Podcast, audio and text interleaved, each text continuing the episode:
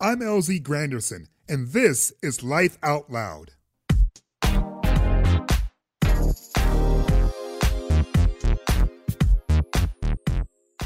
Growing up, I always found peace on the basketball court, which is a bit ironic considering the basketball court is also where I found the most homophobia. In church, you know, I'd hear a scripture here or an abomination there. School was mostly ew, but growing up in Detroit, the basketball courts were as much about survival as they were about the games. And part of surviving meant eating the weak. Black gay men, we were considered the weak. It was a message I heard repeatedly from my friends, family, the music I listened to. Even as an adult, you know, I can remember playing ball in Atlanta one day and hearing DMX's Where the Hood At. Last I heard, was having sex with the same sex. I show no love, the homo thug. Now, that's not meant to talk bad about him or hip hop, only to highlight how elaborate the labyrinth is at one point, you know, I didn't even think I was gay because I was good at ball, and I had come to believe that the two realities could not coexist in the same body. I had to make a choice. So I chose the game. A lot of brothers did. A lot of brothers still do. What's up, people? I'm Carl Nassib. I'm at my house here in West Chester, Pennsylvania. Just want to take a quick moment to say that I'm gay. I've been meaning to do this for a while now. When Carl Nassib came out, thus becoming the first openly gay active player in NFL history, I cried. Not so much for me or for him, but for those kids who believed, as I once did, that you needed to choose between your passions and your truth. Um, I actually hope that like one day videos like this and the whole coming out process are just not necessary. Cyd Zeigler and Jim Buzinski started Outsports.com to help those kids. NBA Hall of Famers Steve Nash and Grant Hill did PSAs to help those kids.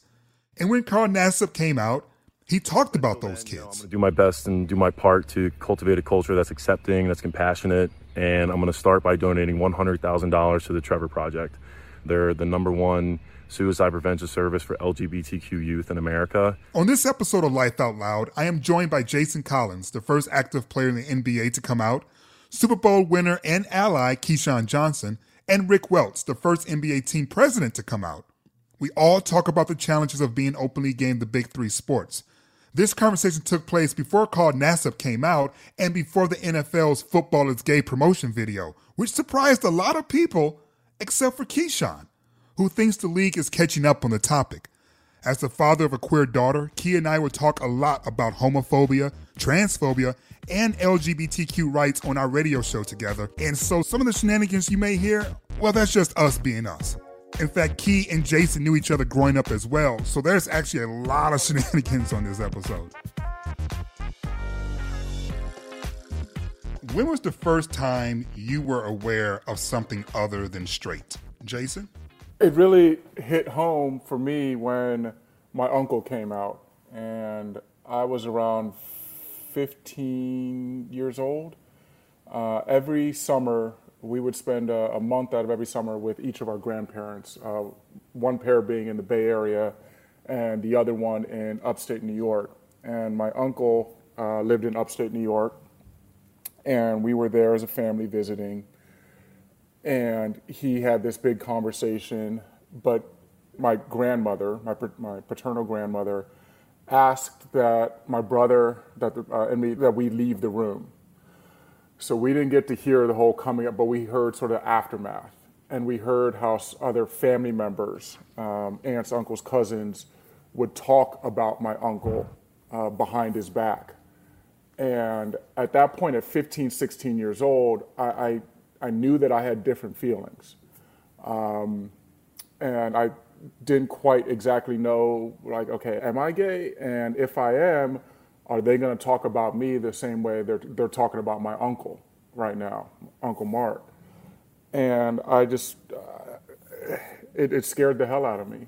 Um, and, and, but I'm so thankful that my Uncle Mark uh, did come out because he, he made my coming out so much easier because my family was like, okay, we've already been down this path. We're not going to take years to get over this.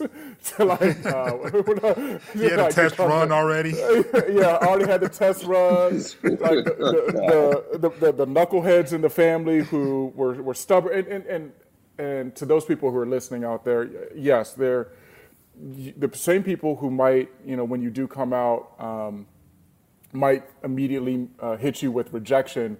It just might take them some time to, you know, to get to acceptance. Do you think you may have come out earlier if the conversation about Uncle Mark would have been more positive? Oh, uh, it, yeah, it would have allowed me to come out and not be so hesitant to come out to certain family members. Yes, definitely, sooner. Um, and, and thankfully, you know, over the years, you know, that we've all had those moments of, you know, being at family gatherings um, where those family members have had a chance to apologize to him uh, for that. Um, so mind you, this was around when I was 15. By the time I'm uh, 17, 18, 18 years old, graduating from high school, yes, yes, Keyshawn at Harvard Westlake. uh, my, my, my, uncle Mark uh, brought his new boyfriend to my high school graduation. Flew out from New York with his new boyfriend Tony, who would go on years later to be his husband. So it was really cool to see um, that even in those three years that you know that there was some growth uh, in the in the family. Rick? Well, uh, I've got a I've got a great Uncle Bob story that uh, Jason and I both come from very close knit families, but uh, but that wouldn't be the answer to the question you asked. And and LZ, I'm really going to tell this story that I've never told publicly before. So I think I always like since a like a really little kid had very had sexual questions, um, and there was a we were living in an apartment complex on Lake Washington in Seattle, and my best friend was a kid my age, and uh, we jumped into a, like it's called a window well. It has a window into the basement, and there was the laundry down there. And you know, he and I, I would say, as probably four and a half, five year olds, maybe were inappropriately touching, as my mother would say. Uh, and my mom walked into the laundry room, and she immediately had me, uh, you know, walk over to our apartment where my infant baby sister was, and she explained to me very thoughtfully that that's not what happens that this is what the girl parts look like and this is those are different than boy parts and and the boys don't touch the boy parts. The boys will eventually be interested in the girl parts. Can you believe that? I never told that story. So right from the beginning it was that's wrong. This is right. And that kind of uh, you know, obviously set a tone of concern for me about the feelings I would eventually develop. I did have an Uncle Bob too. My my dad's older brother, Uncle Bob, was a doctor in San Francisco, the coolest guy ever. Uh, used to get to go hang out with him. He was always single. Um, and always had be- you know beautiful homes. Went on great trips. Always would want to grow up to be Uncle Bob. And Uncle Bob uh, when I finally had the conversation with my parents at age 26, my mother looked at me. It's like, why would you think we would have a problem? Your, you know, your uncle Bob is gay. What are you?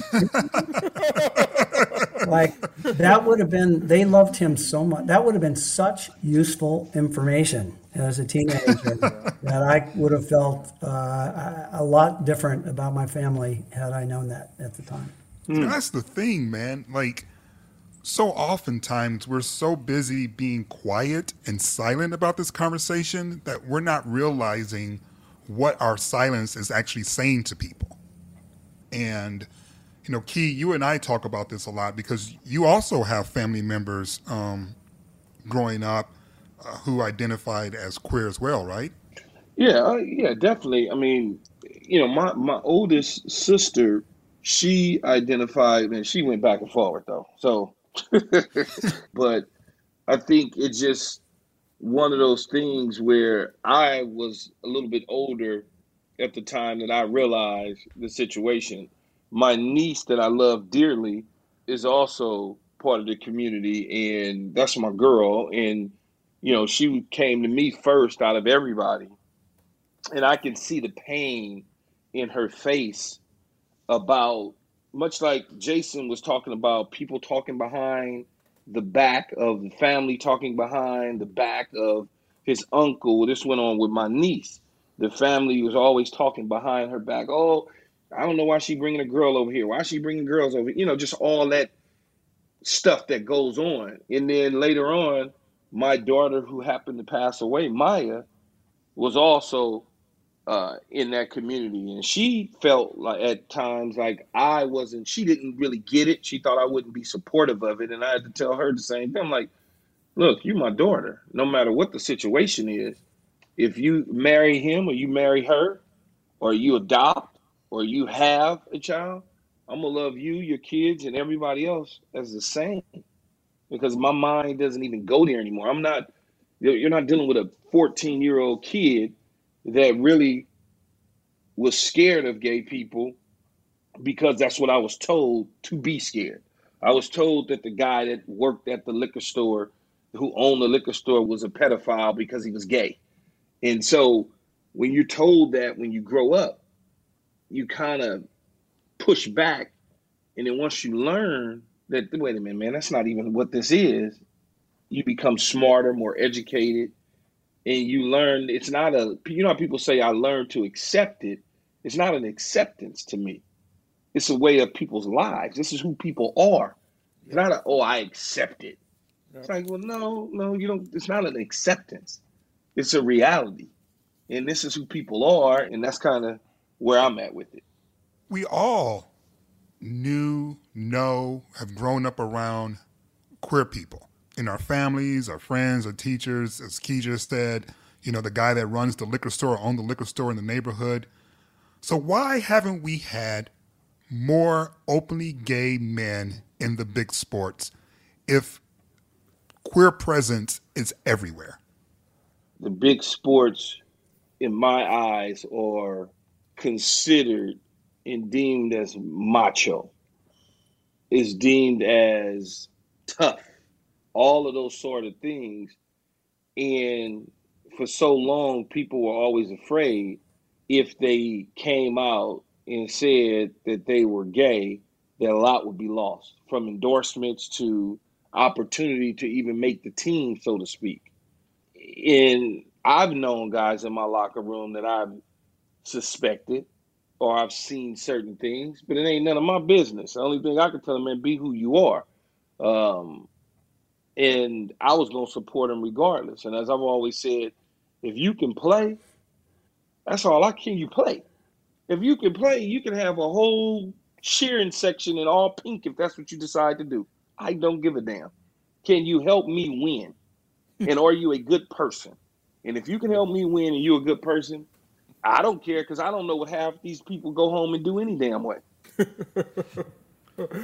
yeah, I, I, to echo Keyshawn's sentiment, and um, and I'm in you know touch with I'm sure uh, maybe a couple other guys on this uh, call are also in touch with some closeted athletes, but they're um, they're just afraid of taking that that that final step uh, for whatever reason. Some of it has to do with family stuff. Some have to, has to do with um, you know the fear of what the reaction is going to be from the owner to the general manager to the coach to you know on down the line to your teammates.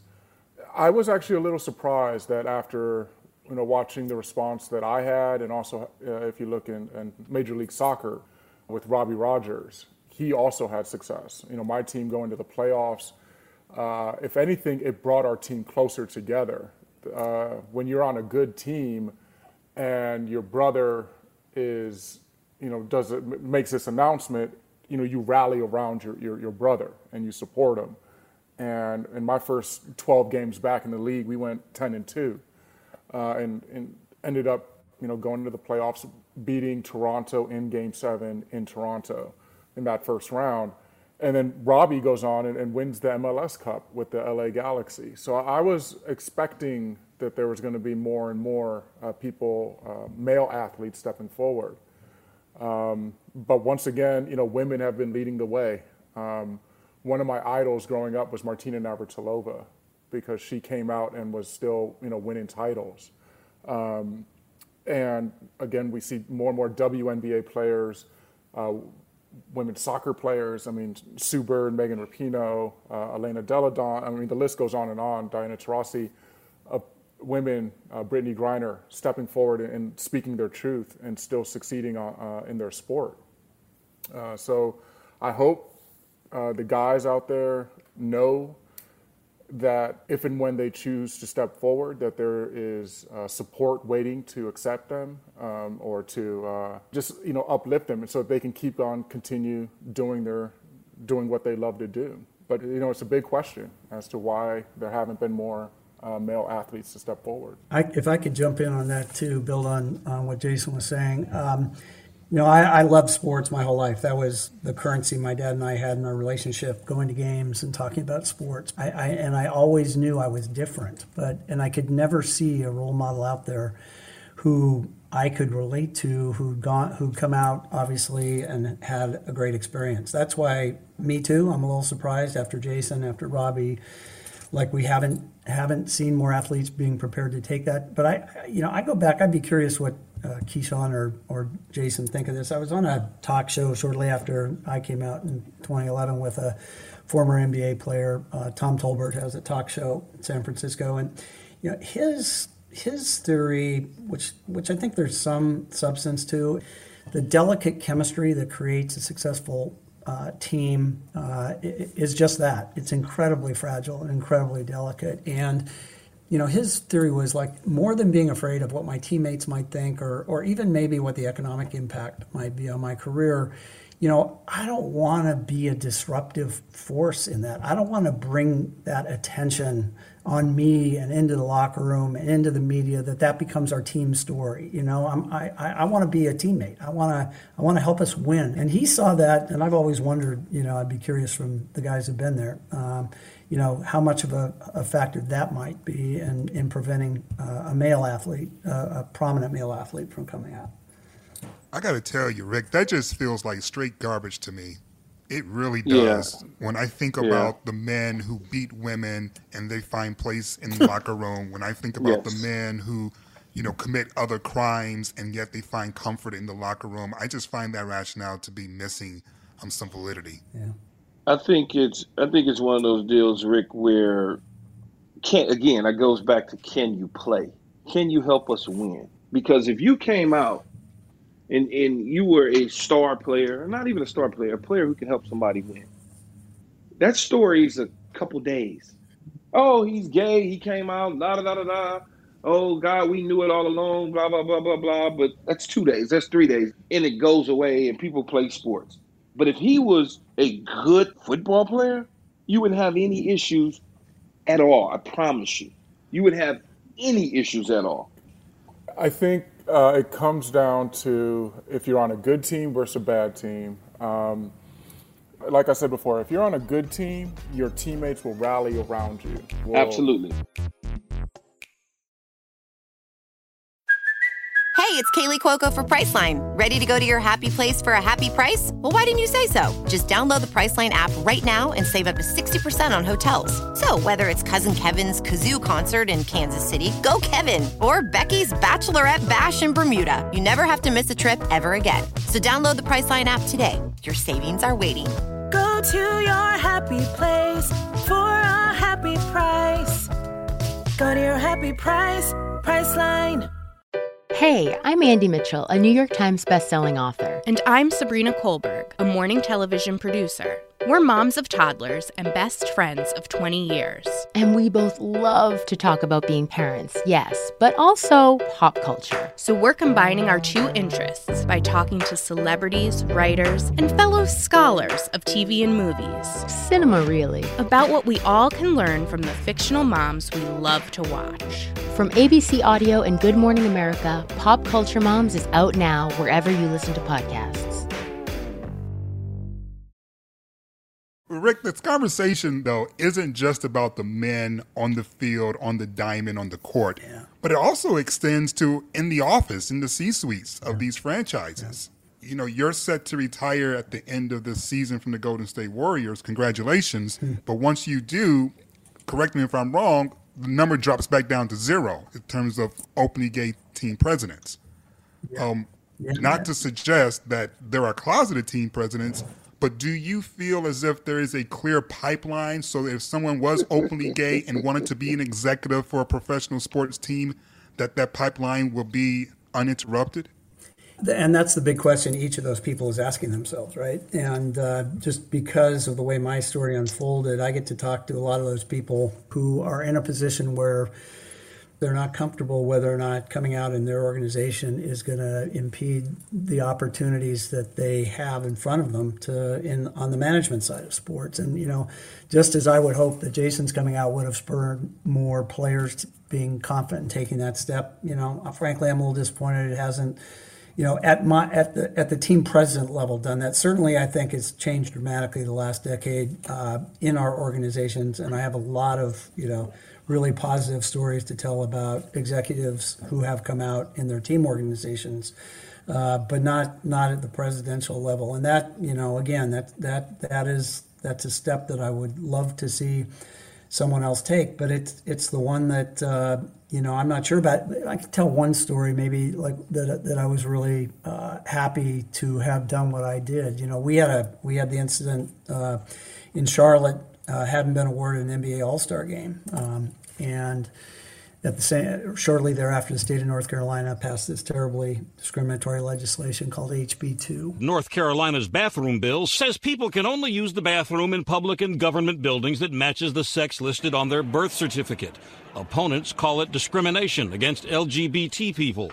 Supporters say it's about safety. And the league was the first league to be put in position of making a decision about should we go forward hosting the All Star game in Charlotte. And uh, it was it was you know we love our team in Charlotte. Michael Jordan owns the team in Charlotte. Uh, you know my counterpart Fred Whitfield's a rock star there, but we had to make a decision, and we had a board of governors meeting in in July in Las Vegas. And uh, Adam Silver came over to me before and said, "I'm going to let you have the last word on this." And uh, so we kind of go around the room. Everybody says what they're going to say, and Adam called on me, and I could look at the other owners uh, of teams and say, "Look, uh, you know, I, I, just want you to have one thing in mind. I'm in contact with people in your organizations, many of you who are not yet comfortable to bring their their authentic self to work." Uh, and they're going to be watching and judging like based on what you decide here how you feel uh, about inclusion how you feel about your lgbtq employees. And you know proudly uh, they did the right thing and we didn't go to charlotte. We did go back to charlotte when the legislation was changed. You know we got to do stuff like that. We got to we got to take those opportunities to talk about it and make a statement and, and stand up for it. And i think you know for me that was a blessing to be in a position where where i could have some influence there and can i just say how proud i am of rick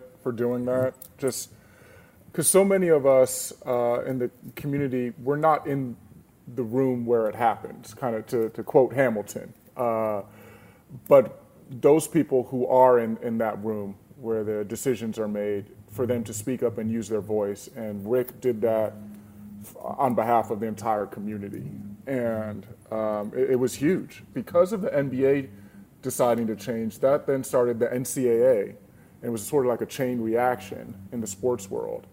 Um, but a lot of that, is, and Rick deserves a lot of credit for, for using that his voice in that room. Thanks, Jason. You know, that is the first step, you know, towards inclusion, listening to the people in the room. But the second step, the one that worries me most, is happens, what is said, what are the policies put in place when they're when we aren't in the room. In other words, do we feel as if the NFL, the NHL, Major League Baseball, the NBA, do we feel as if these leagues are prepared to make those type of decisions without having an LGBTQ person in the room helping them navigate those waters? So this is where allies are huge. This is where the Keyshawns of the world, the, the those yeah, people Key. who Man, every time I try to help y'all, all y'all do is try to come on to me. Here you go. Here you go. I go to Pride. I go march with you in Pride, and the first thing they want to do is put glitter on me. Come on now. It's a, it's a, it's That was one kid, Jason and Rick, wanted to put glitter on him, and he made it the whole parade. so and, and it, it's it's tough because as members of the community, I, I always think about being uh, because of my experience at Harvard Westlake and other institutions like that, where you are maybe the only or one of a, a of a couple uh, minorities in the room? In anything in, in walks of life, when especially in corporate America and decisions that's being made, if if you don't have those allies in the room, things could just just go over. I mean, you know, for simply just shooting commercial, and if somebody's not in the room that can identify well, that's not right, people just sign off on it. Like, oh yeah, it's the right thing to do. And then it gets out into the open marketplace and they go, Well, was anybody in the room to screen that to be able to say that's not right? You know, and that's the same thing what you're talking about there. Is anybody in the room that's able to say, Well, what does that mean? Can that person help us advance to where we want to be as an organization? Can he advance or she does? Can they help us? And that's all that matters. So I'd love to tell a quick story. I, I think maybe Rick, you've heard this story before, but it, it involves my brother. Uh, the Warriors had a, a, a road game, and during one of the timeouts, they had the kiss cam going. And at the end of the kiss cam segment, they flashed to the uh, Warriors bench. And the PA announcer was saying, to, you know, go ahead, get a little closer. You know, you want to give him a kiss. Crowd starts laughing. And then my brother is sitting there watching this and like, this is a gay joke. At the end of the day, this is a gay joke. This is wrong.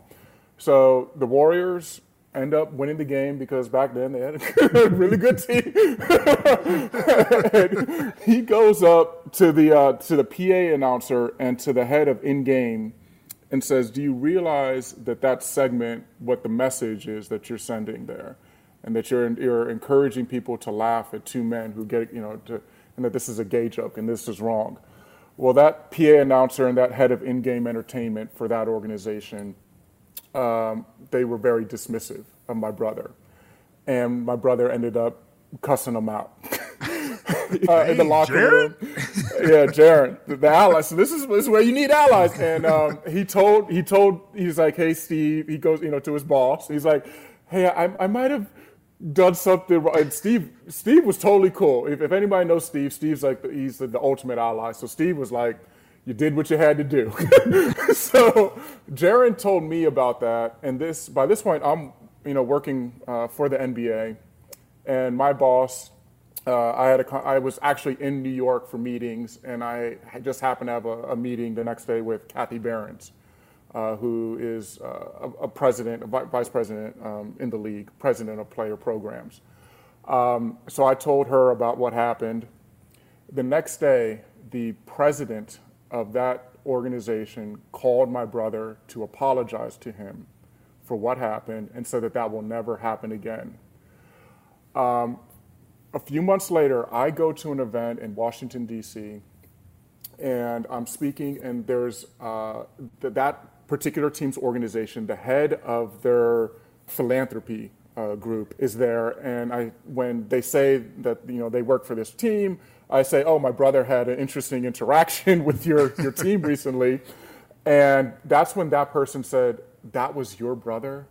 Can you please thank him? Because I've been going to games, and that person is a member of the community, but they were hesitant to say something but because my brother, and being an ally, spoke up, and that person was just so thankful that my brother did that, mm-hmm. and that they didn't have to, you know, see that anymore while going to their job. And, and I think that speaks to a couple of things. The, the first thing is, A, allies, huge, using your voice and platform. B, that sometimes when you are that minority in the group, in, in the room, you don't always feel comfortable speaking up constantly over and over again. And that's, again, why you need those allies too. Third thing, the NBA isn't necessarily aware of every single thing that happens in an arena, but if they do, things can change very quickly.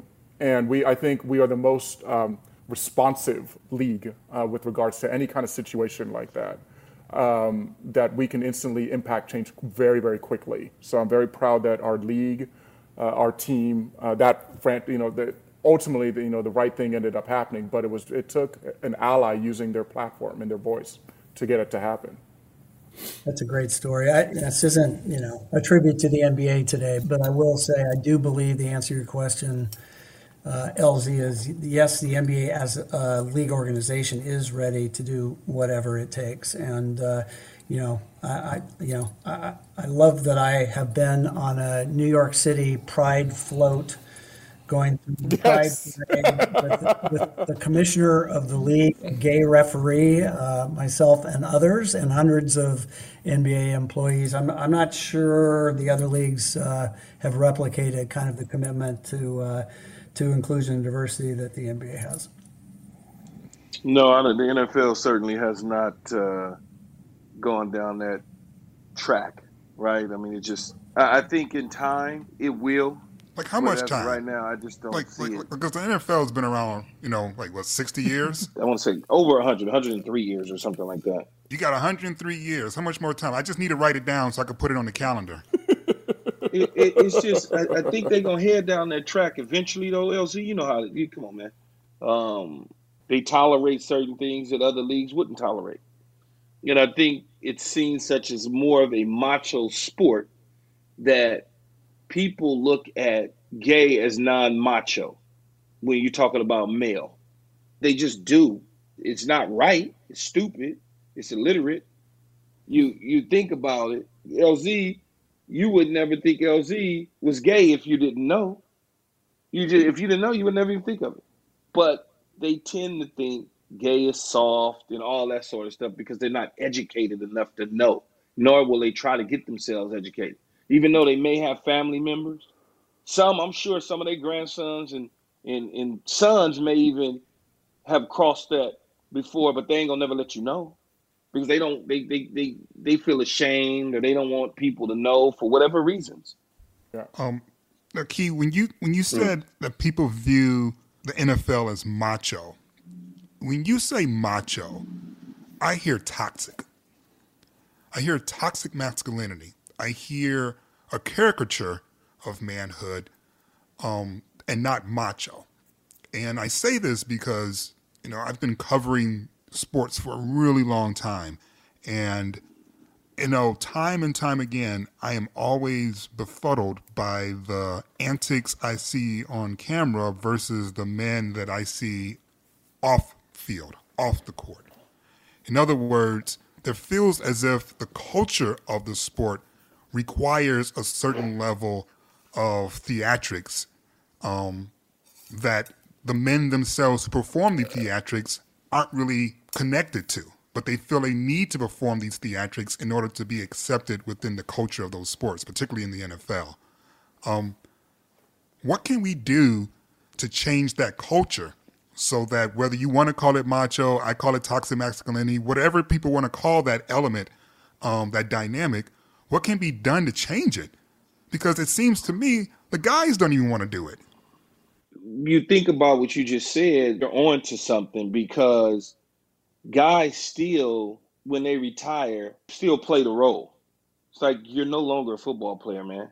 You don't have to act like you have to be this tough guy and and you say, how can you change it? You change it by somebody who is openly gay decides that, you know what, I'm tired of living a certain way and got too much stress on my brain. I don't give a damn. I'm good. And then let them see them cut me and see how they survive. You got to have somebody like that. And then once you get somebody like that come out in the situation, then because everybody in the NFL, they wait three or four, five, six, seven years and they retire and they finally say something. Somebody has to be active and good.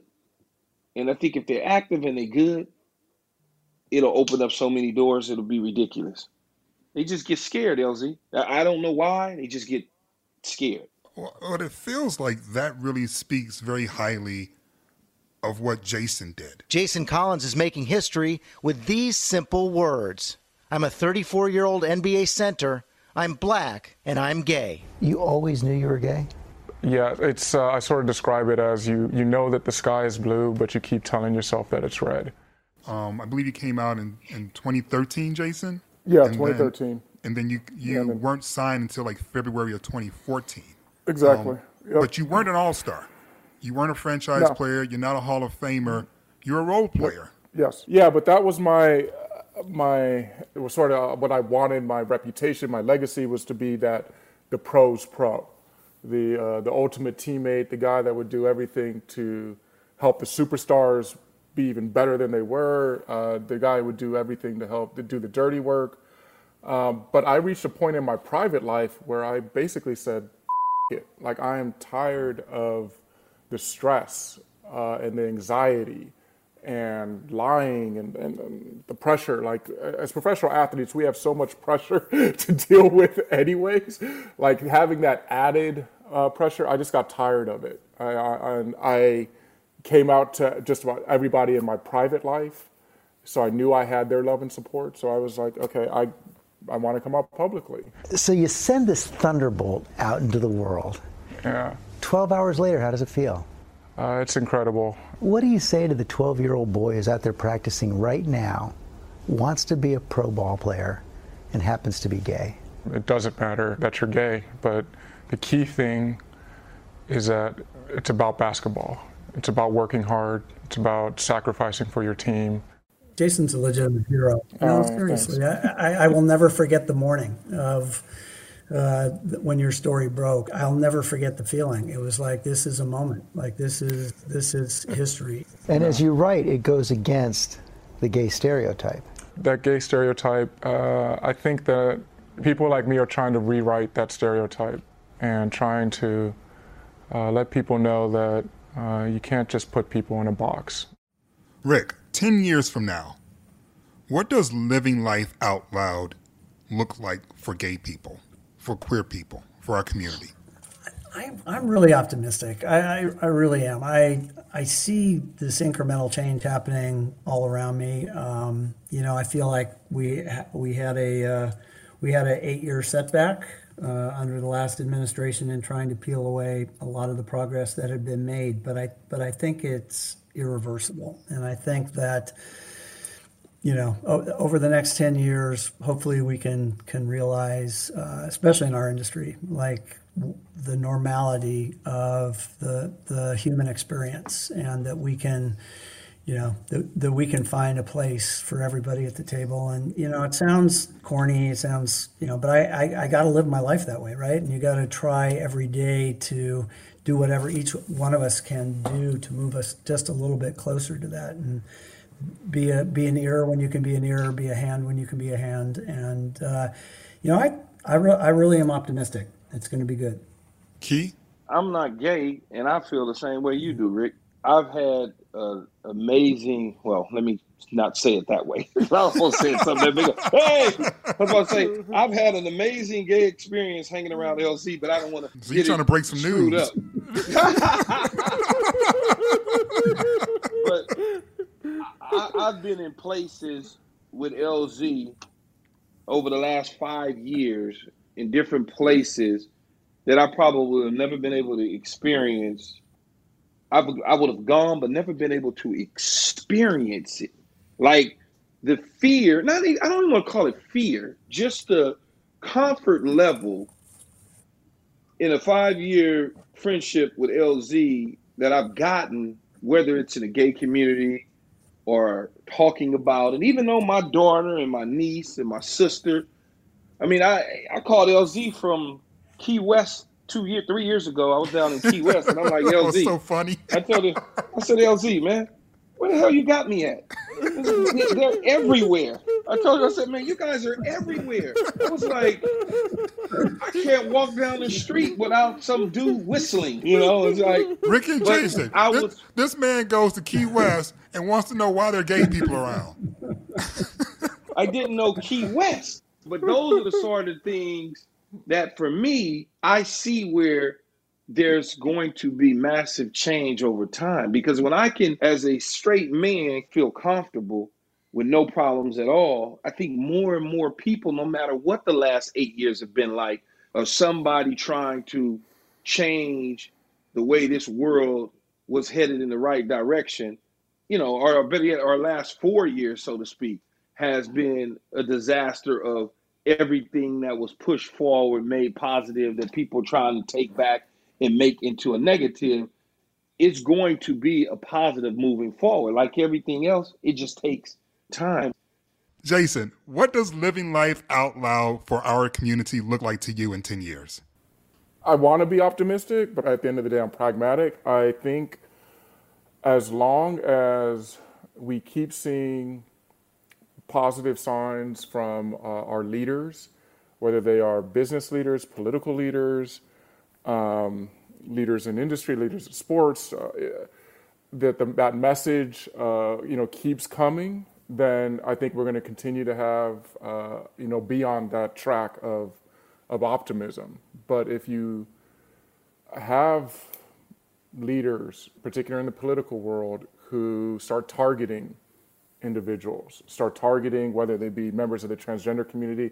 Right now, uh, the big issue going through states is uh, can transgender uh, girls, uh, transgender youth, can they play? Um, you know, that whole debate is happening right now. That the attacks are, are, are happening. Um, and you're going to need people to use their platform, the leaders, to step up uh, and use their platform, speak out against um, discrimination in, in any and all forms, um, so that those people who are on like the cusp of do I step forward, do I not, you know, they're sort of taking the temperature of the room, taking the temperature of the country. Um, they need to keep seeing that you know the, the signs are all positive. Amen. Amen. Key, Rick, Jason. Guys, oh, thank you so much for your time, man. This has been absolutely hilarious. It's been heartwarming. It's been cathartic at times. And I'm just so appreciative of what all three of you have done, you know, in this space to just try to make the world a better place for everybody. All right. Good luck, LZ. Me, you know that. Yes, thank you. Thank you. Big ups to my friends Jason, Rick, and Keyshawn. On the next episode of Life Out Loud, we talk with the Walking Dead actor, model, and overall hottie, Daniel Newman, about representation in Hollywood, his near death experience, and substance abuse in the queer community. That's a whole different conversation of socially supported alcoholism that we don't want to talk about because it's so normal. You don't want to miss what he has to share. If you like the show so far, please give us a rating leave a review. That really helps us get the word out. These conversations are fun, they're important, and that's why we want to engage as many people as possible. So please spread the word. Life Out Loud with LZ Granderson is a production of ABC Audio, produced by Trevor Hastings. Thanks to senior producers Tony Morrison and Robert Cepeda. What's up, boys? Associate producers are David Toledo and Madeline Wood. The executive producers of Life Out Loud are Eric Johnson and Liz Alessi. Special thanks to Mark Anthony Harris Gardner, John Howarth, Kieran McGurl, Elena Genovese Picard, Joel Lyons, Jonathan Fagg, Joyita Bizras, and the Pride ABC and OWN television stations employee resource group.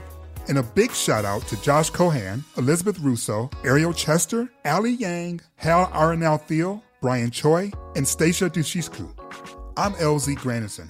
Girl, wasn't that good?